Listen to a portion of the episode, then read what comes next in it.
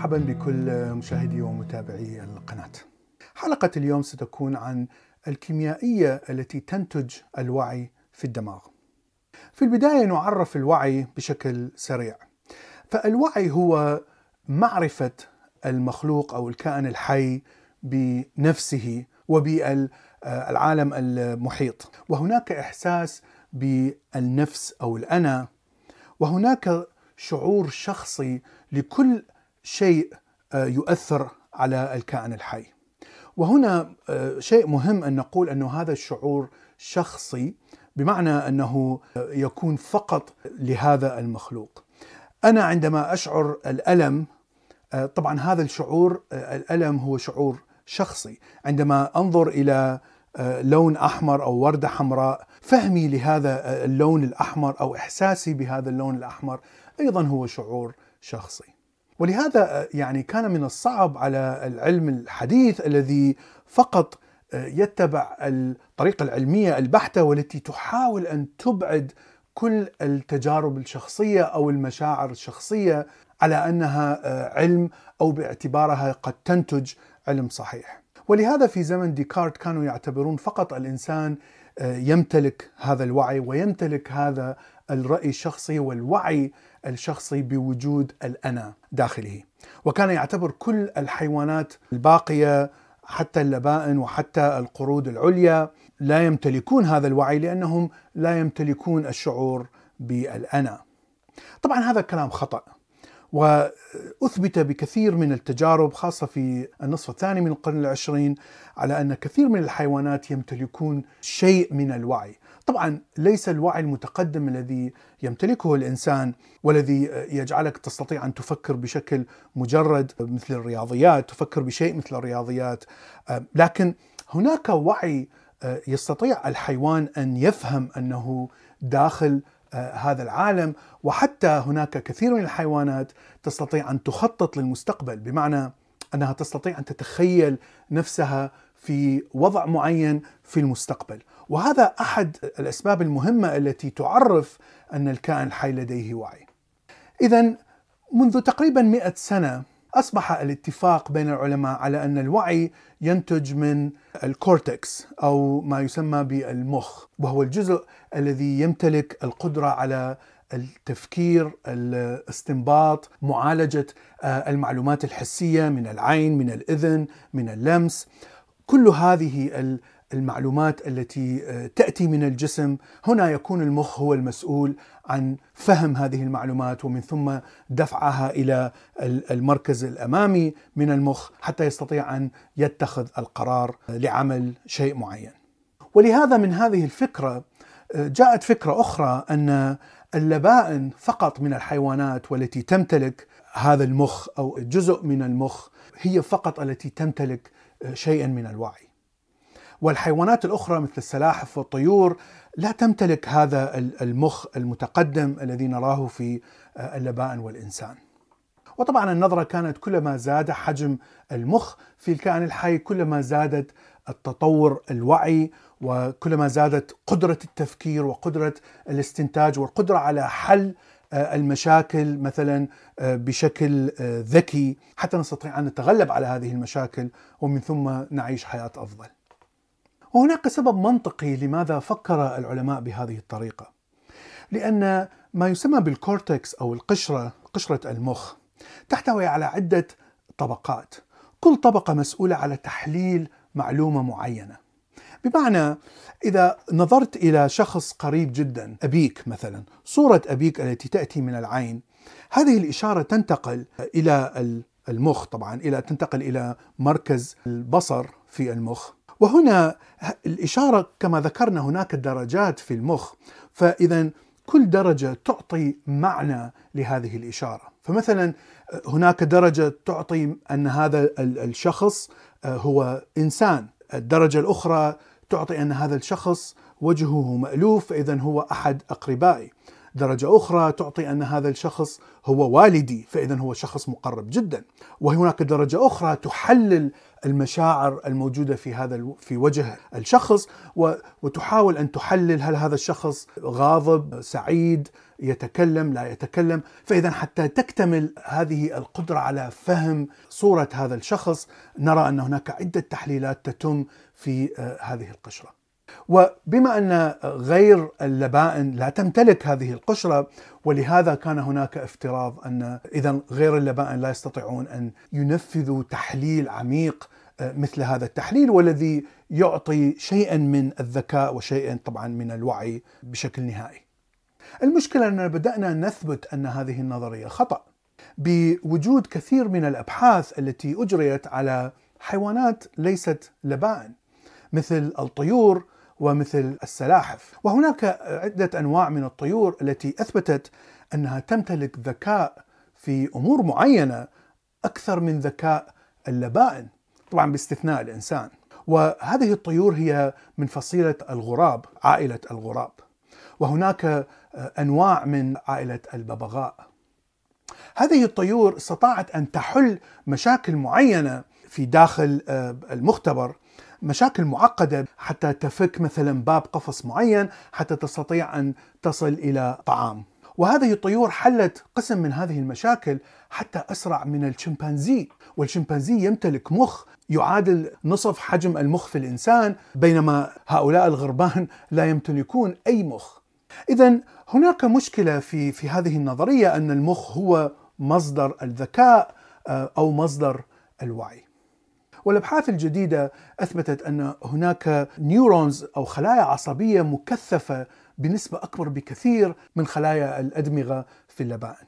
ولهذا عدد الخلايا العصبية يكون أكثر في منطقة معينة فإذا الاتصال ما بين المعلومات أو انتقال المعلومات ما بين هذه الخلايا يكون أسرع في في الطيور ولهذا فإن هناك اعتبار أن دماغ الطيور آه، يكون أكفأ بكثير من دماغ اللبائن آه، أدمغة اللبائن حجمها أكبر طبعا لاحتوائها على المخ لكن كبر هذا الحجم لا يعني أنه يعمل بكفاءة بنفس آه، قدرة كفاءة أدمغة الطيور. والأبحاث التي أجريت في نهاية القرن العشرين وأبرزها من شخص اسمه أنطونيو دامازيو أثبتت أن الوعي يتكون في منطقة بدائية من الدماغ وليس فقط في المخ أو القشرة أو الكورتكس. وهذه المنطقة تسمى ب Reticular Activating System أو بالعربي نظام التفعيل الشبكي. أهمية هذه المنطقة هي إذا أصبح تلف فيها فإننا نرى أن الشخص آه، يذهب إلى كوما أو يذهب إلى غيبوبة تامة إذا كان التلف كبير في هذه المنطقة فإن الإنسان يذهب إلى غيبوبة مستمرة ولا يوجد أي طريقة لإرجاع هذا الإنسان إلى الوعي أو اليقظة. وإذا ما هي أهمية هذه المنطقة؟ نرى أن هذه المنطقة هي مثل الجسر الذي ينقل كل الإشارات الحسية التي تأتي من الجسم بشكل عام، إشارات الألم، الحس، الحرارة، البرودة، وأيضا الإشارات تأتي من العين، الأذن، التوازن، كلها تأتي إلى هذا المكان ومن ثم تنتقل آه، إلى كل أنحاء المخ. اذا هذا هو المكان الأساسي الذي ينتج منه إشارات الإحساس أو الشعور بأي شيء أو بأي خلل آه، موجود مثلا في الجسم. طبعا هذا الجزء موجود في كل الخلايا الحية بما فيها الأسماك طبعا. ولهذا هناك دائما وعي بدائي آه، داخل كل الكائنات الحية. وهذا الوعي البدائي أيضا ينتج في نفس المنطقة عند كل الحيوانات. وإذا حاولنا أن نعرف ما هو الوعي البدائي، طبعا هنا يختلف التعريف عن تعريفنا إلى الوعي المتقدم الموجود عند الإنسان. وهذا التعريف يرتبط بما تسمى بحالة الهوميوستاسيس. بمعنى التوازن الكيميائي أو التوازن الحراري. ما بين الكائن الحي وما بين المحيط الخارجي. طبعا نحن نعرف أن كل كائن حي يجب أن يحتفظ بحرارة طبعا حتى السلاحف يجب أن يحتفظ بحرارة معينة حتى التفاعل الكيميائي داخل آه، الخلايا يستمر ولا يتوقف تماما. إذا اقتربت هذه الحرارة من الحرارة التجميد أو الصفر مئوية آه، فإن الخلايا داخل الكائن الحي تموت والموت بمعنى توقف هذا التفاعل الكيميائي إذا الكائن الحي يجب أن يحافظ على حالة التوازن الحراري.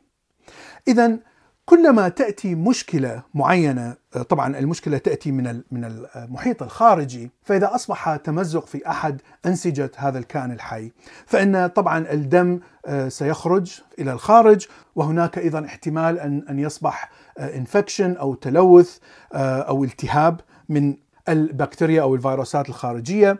فاذا يأتي شعور إلى هذا الكائن الحي أن هناك ألم وقد يكون هناك انخفاض بالحرارة في هذا الموقع.